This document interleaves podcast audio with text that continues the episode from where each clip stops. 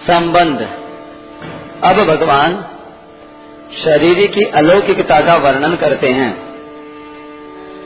आश्चर्यवत् पश्यति कश्चिदेन माश्चर्यवद् वदति तथैव चान्यः आश्चर्यवच्चैनमन्यश्चिनोति श्रुत्वा केनम् वेद न चैव कश्चित्। उनतीसवां श्लोक। कोई इस शरीर को आश्चर्य की तरह देखता है। वैसे ही अन्य कोई इसका आश्चर्य की तरह वर्णन करता है, तथा अन्य कोई इसको आश्चर्य की तरह सुनता है, और इसको सुनकर के भी कोई नहीं जानता। व्याख्या, आश्चर्यवत पश्यति कश्चिदेनम। इस देही को कोई आश्चर्य की तरह जानता है। तात्पर्य यह है कि जैसे दूसरी चीज़ें देखने, सुनने, पढ़ने और जानने में आती हैं, वैसे इस देही का जानना नहीं होता। कारण कि दूसरी वस्तुएँ इदनता से यह करके जानते हैं, अर्थात वे जानने का विषय होती हैं। पर यह देही इंद्रिय, मन बुद्धि का विषय नहीं है। इसको तो स्वयं से, अपने आप से ही जाना जाता है। अपने आप से जो जानना होता है, वह जानना लौकिक ज्ञान की तरह नहीं होता। प्रत्युत बहुत विलक्षण होता है। पश्यति पद के दो अर्थ होते हैं। नेत्रों से देखना और स्वयं के द्वारा स्वयं को जानना। यहाँ पश्यति पद स्वयं के द्वारा, स्वयं को जानने के विषय में आया है।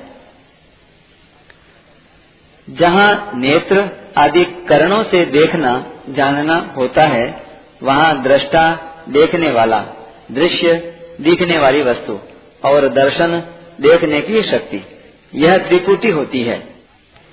इस त्रिपुटी से ही सांसारिक देखना, जानना होता है, परंतु स्वयं के ज्ञान में यह त्रिपुटी नहीं होती। अर्थात, स्वयं का ज्ञान करण सापेक्ष नहीं है।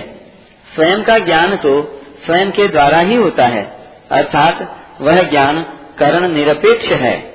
जैसे, मैं हूँ, ऐसा जो अपने होनेपन का ज्ञान है, इसमें किसी प्रमाण की या किसी करण की आवश्यकता नहीं है।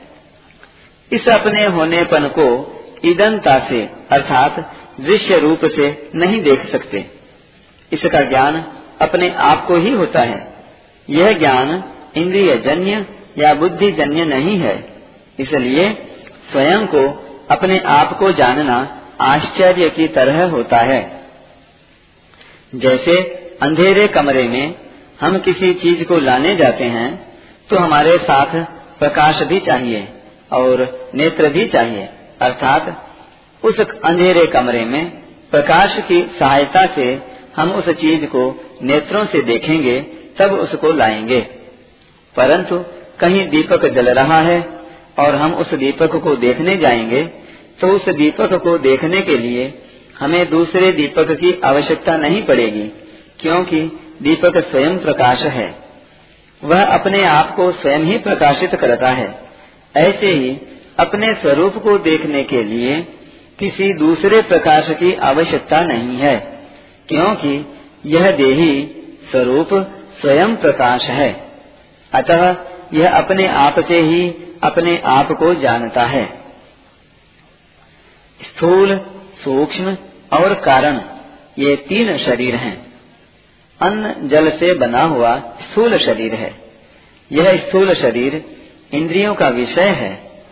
इस स्थूल शरीर के भीतर पाँच ज्ञानेन्द्रिया, पाँच कर्मेंद्रिया पाँच प्राण, मन और बुद्धि, इन सत्रह तत्वों से बना हुआ सूक्ष्म शरीर है।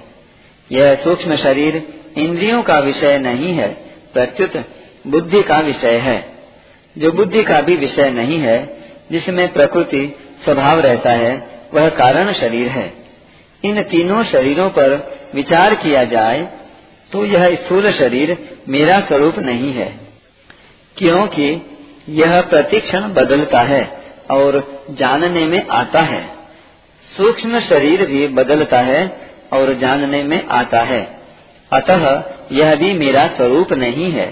कारण शरीर प्रकृति स्वरूप है, पर देही, यानी स्वरूप प्रकृति से भी अतीत है।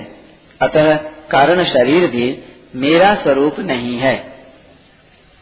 यह देही, जब प्रकृति को छोड़कर अपने स्वरूप में स्थित हो जाता है, तब यह अपने आप से अपने आप को जान लेता है। यह जानना सांसारिक वस्तुओं को जानने की अपेक्षा सर्वथा विलक्षण होता है। इसलिए इसको आश्चर्यवत पश्यति कहा गया है। यहाँ भगवान ने कहा है कि अपने आप का अनुभव करने वाला कोई एक ही होता है, कश्चित। और आगे, सातवें अध्याय के तीसरे श्लोक में भी यही बात कही है कि कोई एक मनुष्य ही मेरे को तत्व से जानता है। कश्चिन माम वेत्ति तत्वतः इन पदों से ऐसा मालूम होता है कि इस अविनाशी तत्व को जानना बड़ा कठिन है, दुर्लभ है। परंतु वास्तव में ऐसी बात नहीं है। इस तत्व को जानना कठिन नहीं है, दुर्लभ नहीं है, प्रत्युत इस तत्व को सच्चे हृदय से जानने वाले की, इस तरफ़ लगने वाले की कमी है। यह कमी जानने की जिज्ञासा कम होने के कारण ही है। आश्चर्यवत वदति तथैव चान्य। ऐसे ही दूसरा पुरुष इस देही का आश्चर्य की तरह वर्णन करता है, क्योंकि यह तत्व वाणी का विषय नहीं है। जिससे वाणी भी प्रकाशित होती है, वह वाणी उसका वर्णन कैसे कर सकती है? जो महापुरुष इस तत्व का वर्णन करता है, वह तो शाखा चंद्र न्याय की तरह वाणी से इसका केवल संकेत ही करता है। जिससे सुनने वाले का इधर लक्ष्य हो जाए, अतः इसका वर्णन आश्चर्य की तरह ही होता है। यहाँ जो अन्य पद आया है, उसका तात्पर्य यह नहीं है कि जो जानने वाला है, उससे यह कहने वाला अन्य है। क्योंकि जो स्वयं जानेगा ही नहीं, वह वर्णन क्या करेगा? अतः इस पद का तात्पर्य यह है कि जितने जानने वाले हैं, उनमें वर्णन करने वाला कोई एक ही होता है। कारण कि सबके सब अनुभवी तत्वज्ञ महापुरुष उस तत्व का विवेचन करके सुनने वाले को उस तत्व तक नहीं पहुँचा सकते। उसकी शंकाओं का, तर्कों का पूरी तरह समाधान करने की क्षमता नहीं रखते। अतः वर्णन करने वाले की विलक्षण क्षमता का द्योतन करने के लिए ही यह अन्य पद दिया गया है। आश्चर्य मन्य श्रृणोति दूसरा कोई इस देही को आश्चर्य की तरह सुनता है।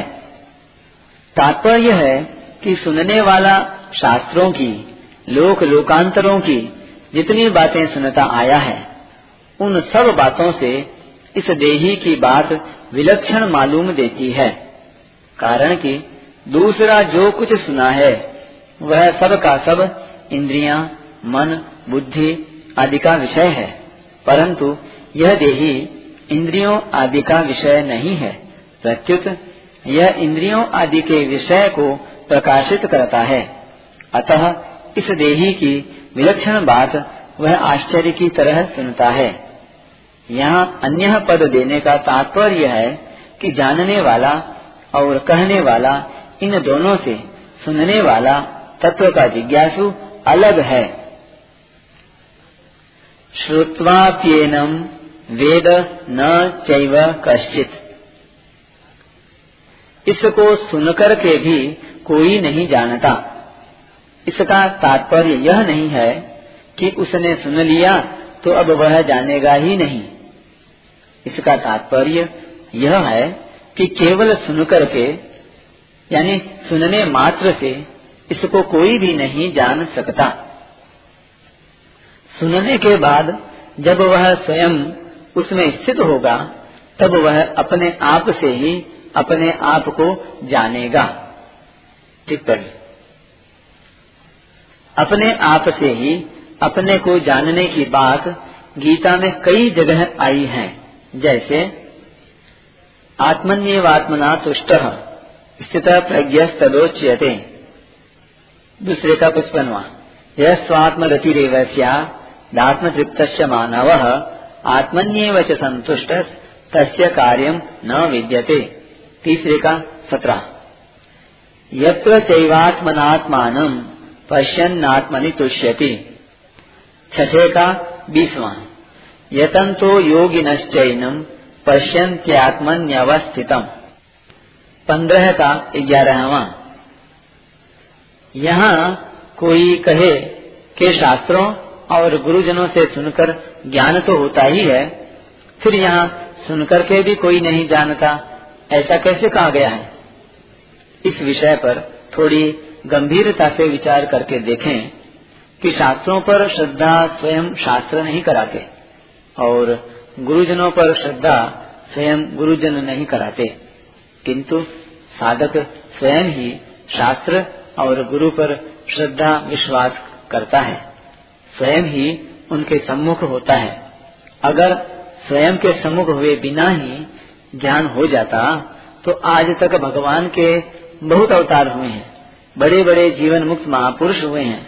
उनके सामने कोई अज्ञानी रहना ही नहीं चाहिए था। अर्थात सबको तत्व ज्ञान हो जाना चाहिए था, पर ऐसा देखने में नहीं आता। श्रद्धा विश्वास पूर्वक सुनने से स्वरूप में स्थित होने में सहायता तो ज़रूर मिलती है, पर स्वरूप में स्थित स्वयं ही होता है। अतः उपर्युक्त पदों का तात्पर्य तत्व ज्ञान को असंभव बताने में नहीं, प्रत्युत उसे करण निरपेक्ष बताने में है। मनुष्य किसी भी रीति से तत्व को जानने का प्रयत्न क्यों न करे, पर अंत में अपने आप से ही अपने आप को जानेगा। श्रवण, मनन आदि साधन तत्व के ज्ञान में परंपरागत साधन माने जा सकते हैं। पर वास्तविक बोध, करण निरपेक्ष, यानी अपने आप से ही होता है। अपने आप से, अपने आप को जानना क्या होता है? एक होता है करना, एक होता है देखना, और एक होता है जानना। करने में कर्मेंद्रियों की देखने में ज्ञानेन्द्रियों की और जानने में स्वयं की मुख्यता होती है। ज्ञानेन्द्रियों के द्वारा जानना नहीं होता, प्रत्युत देखना होता है, जो कि व्यवहार में उपयोगी है। स्वयं के द्वारा जो जानना होता है, वह दो तरह का होता है। एक तो शरीर संसार के साथ मेरी सदा भिन्नता है और दूसरा परमात्मा के साथ मेरी सदा अभिन्नता है। दूसरे शब्दों में, परिवर्तनशील, नाशवान पदार्थों के साथ मेरा किंचन मात्र भी संबंध नहीं है और अपरिवर्तनशील, अविनाशी परमात्मा के साथ मेरा नित्य संबंध है। ऐसा जानने के बाद फिर स्वतः अनुभव होता है। उस अनुभव का वाणी से वर्णन नहीं हो सकता। वहाँ तो बुद्धि भी चुप हो जाती है। परिशिष्ट भाव। शरीरी को सुनने मात्र से, अर्थात अभ्यास के द्वारा नहीं जान सकते, पर जिज्ञासा पूर्वक तत्वज्ञ अनुभवी महापुरुषों से सुनकर जान सकते हैं। यततामपि सिद्धानाम कश्चिन माम वेत्ति तत्वतः आश्चर्यवत वदति, तथैव चान्य। कहने का तात्पर्य है कि तत्व का अनुभव करने वालों में भी, वर्णन करने वाला कोई एक ही होता है। सब के सब अनुभव करने वाले उसका वर्णन नहीं कर सकते। जैसे, संसार में सुनने मात्र से विवाह नहीं होता। प्रत्युत, स्त्री और पुरुष एक दूसरे को पति पत्नी रूप से स्वीकार करते हैं। तब विवाह होता है। ऐसे ही सुनने मात्र से परमात्म तत्व को कोई भी नहीं जान सकता। प्रत्युत सुनने के बाद जब स्वयं उसको स्वीकार करेगा अथवा उसमें स्थित होगा, तब स्वयं से उसको जानेगा। अतः सुनने मात्र से मनुष्य ज्ञान की बातें सीख सकता है, दूसरों को सुना सकता है, लिख सकता है, व्याख्यान दे सकता है, विवेचन कर सकता है, पर अनुभव नहीं कर सकता। परमात्म तत्व को केवल सुनने मात्र से नहीं जान सकते। प्रत्युत सुनकर, उपासना करने से जान सकते हैं। श्रुत्वान्येभ्य उपासते। अगर परमात्म तत्व का वर्णन करने वाला अनुभवी हो और सुनने वाला श्रद्धालु तथा जिज्ञासु हो तो तत्काल भी ज्ञान हो सकता है।